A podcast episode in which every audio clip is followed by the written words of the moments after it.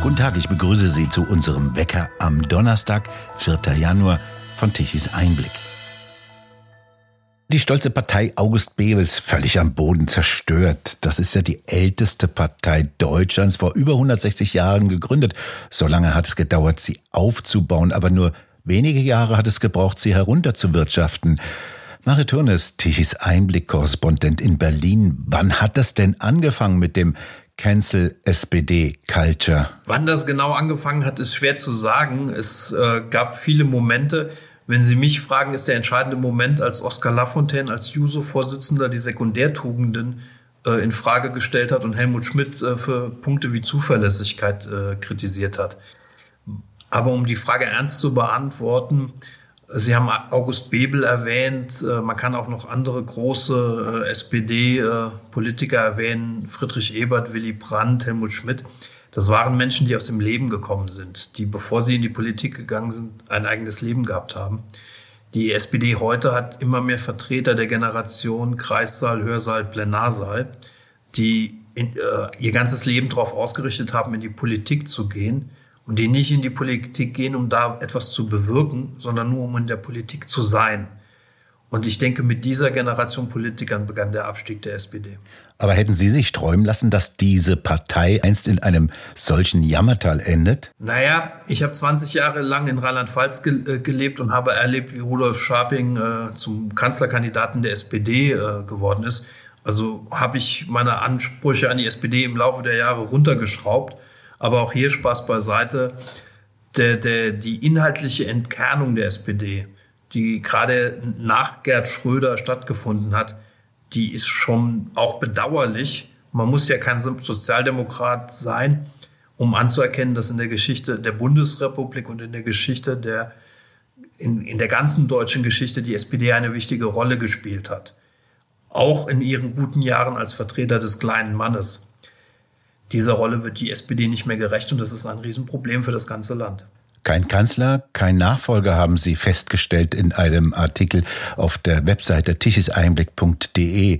Sie haben untersucht, wer soll's denn tun? Wer soll's denn tun? Der naheliegendste Kandidat derzeit ist definitiv Boris Pistorius, der Verteidigungsminister. Er hat die größten Beliebtheitswerte und er ist von denen, die derzeit ein Ministeramt begleiten, noch derjenige, der das am unfallfreisten macht. Man muss aber auch sehen, Pistorius ist erst seit einem Jahr im Amt. Er ist wenig angeeckt. Er ist auch deswegen beliebt, weil ihn so wenige kennen. Die Älteren werden das, wird das an äh, Martin Schulz erinnern, der mal Spitzenkandidat der SPD war im Bund.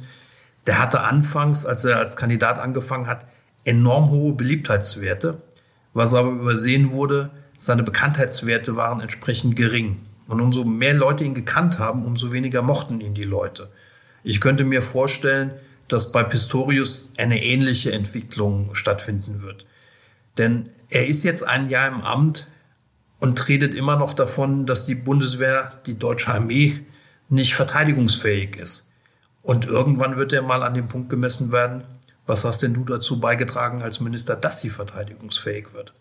Lars Klingbeil ist die nächste Figur aus dem SPD-Politzirkus, die Sie in Ihrem Beitrag untersuchen. Wie beurteilen Sie denn den? Lars Klingbeil steht für drei Themen. Nein, für vier. Lars Klingbeil steht für vier Themen. Das eine ist Steuer erhöhen, das andere ist die Schuldenbremse aushebeln, das dritte ist die Sozialausgaben erhöhen und die, der vierte Punkt ist noch mehr Steuern erhöhen. Lars Klingbeil steht für die politische Entkernung der SPD, aber damit steht er natürlich auch für die SPD selber so wenig ich ihn selber als Wähler wählen würde, für die SPD wäre er ein typischer Vertreter. Ob der Partei das allerdings gut tun würde, bezweifle ich. Auf der nach unten offenen Skala des SPD-Politpanoptikums führen Sie auch Saskia Esken auf. Für was ist die denn gut? Saskia Esken ist im Prinzip wie Lars Klingbeil. Sie vertritt die gleichen Themen, nur immer ein Tick schriller, ein, ein Tick schräger, ein Tick mehr daneben. Lars Klingbeil redet die Leute in den Schlaf und Lars Klingbeil würde selbst Bluthochdruckpatienten zum Schlafen bringen. Bei Saskia Esken ist es mit dem hanebüchenden Quatsch, den sie manchmal erzählt, so schlimm, dass man sie Bluthochdruckpatienten besser nicht präsentiert. Der Generalsekretär heißt ja Hubertus Heil, der war früher für die Wahlkämpfe verantwortlich. Hat der Kanzlerkandidatenpotenzial? Der heutige Arbeitsminister Hubertus Heil war in der Tat ähm, zweimal äh, als Generalsekretär für Wahlen äh, verantwortlich. Das waren äh, die Wahlen von äh, 2009 und von 2017, die beiden größten Niederlagen in der Geschichte der SPD. Dass er, obwohl er zwei Niederlagen zu vertreten hat, obwohl er zu den Leuten gehört, die die SPD nach unten geführt hat, heute trotzdem Minister ist, das sagt halt auch viel über das Personal, über den Personalmangel, über die Personalprobleme der SPD aus. Man muss ihn in dieser Liste mögliche SPD-Kanzlerkandidaten, muss man ihn aufzählen, der Vollständigkeit halber. Aber dass Hubertus Heil in dieser Liste auftaucht, zeigt auch, dass das Motto gilt, steht die Sonne tief, wirft ein Zweig auch lange Schatten. An Kevin kommt kaum jemand vorbei. Kevin Kühnert, der ist Talkshow erprobt. Hat er Kanzlerkandidatenpotenzial? Also erstmal möchte ich sagen, Kevin Kühnert wird viel kritisiert dafür und viel auch auf Deutsch gesagt verarscht dafür, dass er mal in einem Callcenter gearbeitet hat. Ich finde das eigentlich die beste Seite an Kevin Kühnert. Anders als viele andere SPD-Vertreter hat er so das richtige Leben wenigstens mal kennengelernt. Was Kevin Kühnert betrifft, kann man sagen, der kann sehr viel reden, gerne in Talkshows, ohne irgendetwas zu sagen. Damit wäre er schon der perfekte Nachfolger für Olaf Scholz. Allerdings ist Kevin Kühnert bisher noch in keinen Finanzskandal verwickelt. Er hat kein schlechtes Gewissen und ihm fehlt auch noch das, das spitzbübige Grinsen. Wenn er Olaf Scholz beerben will, muss er sich das noch zulegen. Das ist ja eine sehr dünne Personalauswahl. Warum ist denn das sogenannte Führungspersonal der SPD so mangelhaft? Sie haben recht, es ist eine dünne Auswahl. Und wir haben noch gar nicht über Leute wie Karl Lauterbach, Clara Geiwitz oder äh, Nancy Faeser geredet. Die haben wir ausgespart aus guten Gründen. Das hat damit zu tun, was wir vorhin schon besprochen haben.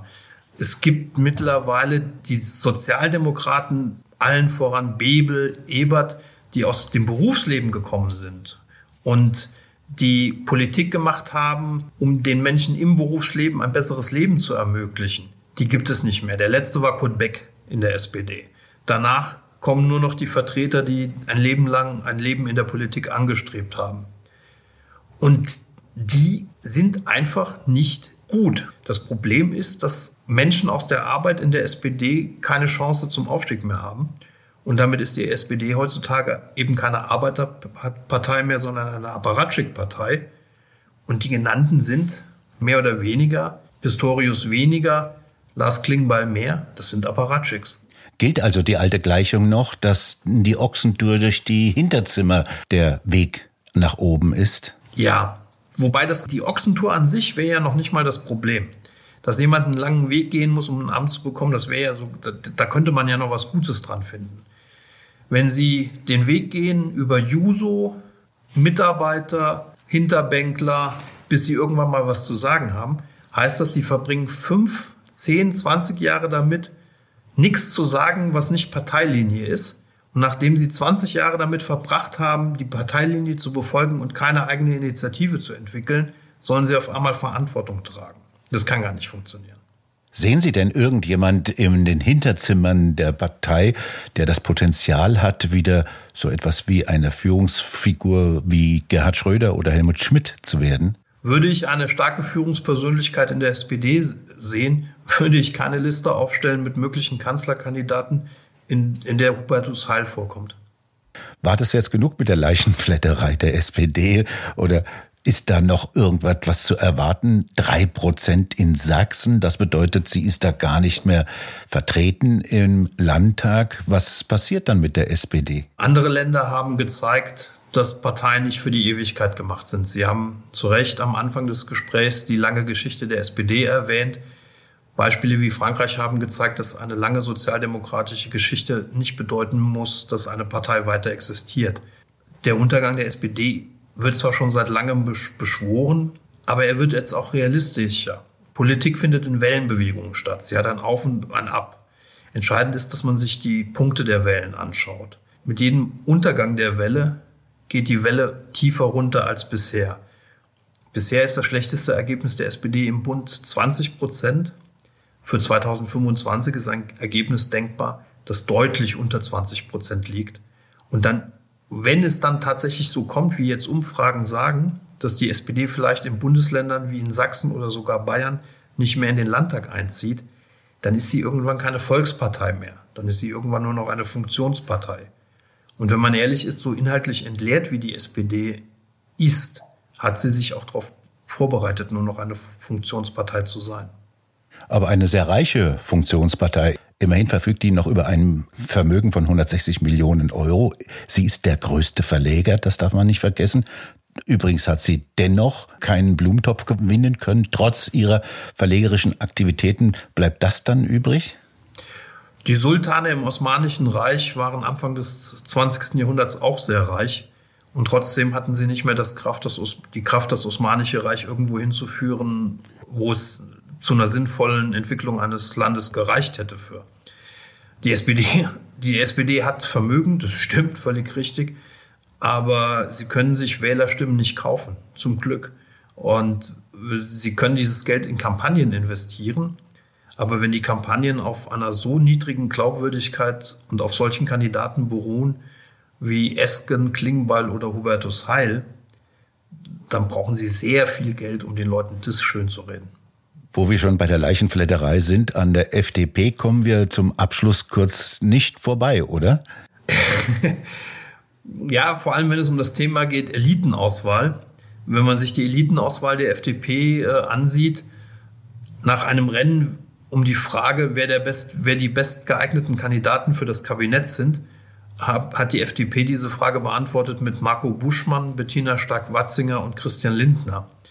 Damit ist die Frage, inwiefern die FDP noch leistungsfähig ist, eigentlich auch beantwortet.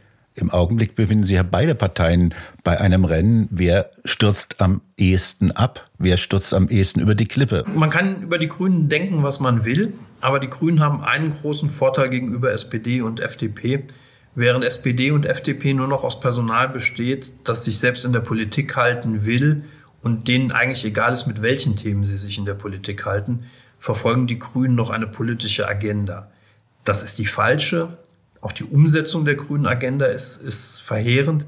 Aber es ist eine Agenda. Es, ist, es sind politische Grundsätze, auf denen die Grünen beruhen. Das Problem der FDP ebenso wie der SPD ist, dass sie dieser Agenda nichts Eigenes entgegenzusetzen haben. Deswegen setzt die Ampel grüne Politik um. Deswegen halten sich die Grünen relativ stabil in den Umfragen. Und deswegen schmieren FDP und SPD ab. Mario Törnes, TE-Korrespondent in Berlin, haben Sie vielen Dank für das Gespräch. Sehr gerne. Wir bedanken uns fürs Zuhören. Schön wäre es, wenn Sie uns weiterempfehlen. Weitere aktuelle Nachrichten lesen Sie regelmäßig auf der Webseite tichiseinblick.de. Und den nächsten aktuellen Wecker hören Sie ab Montag der kommenden Woche, ab dem 8. Januar wieder. Und wir hören uns morgen mit einem weiteren Spezialwecker wieder, wenn Sie mögen.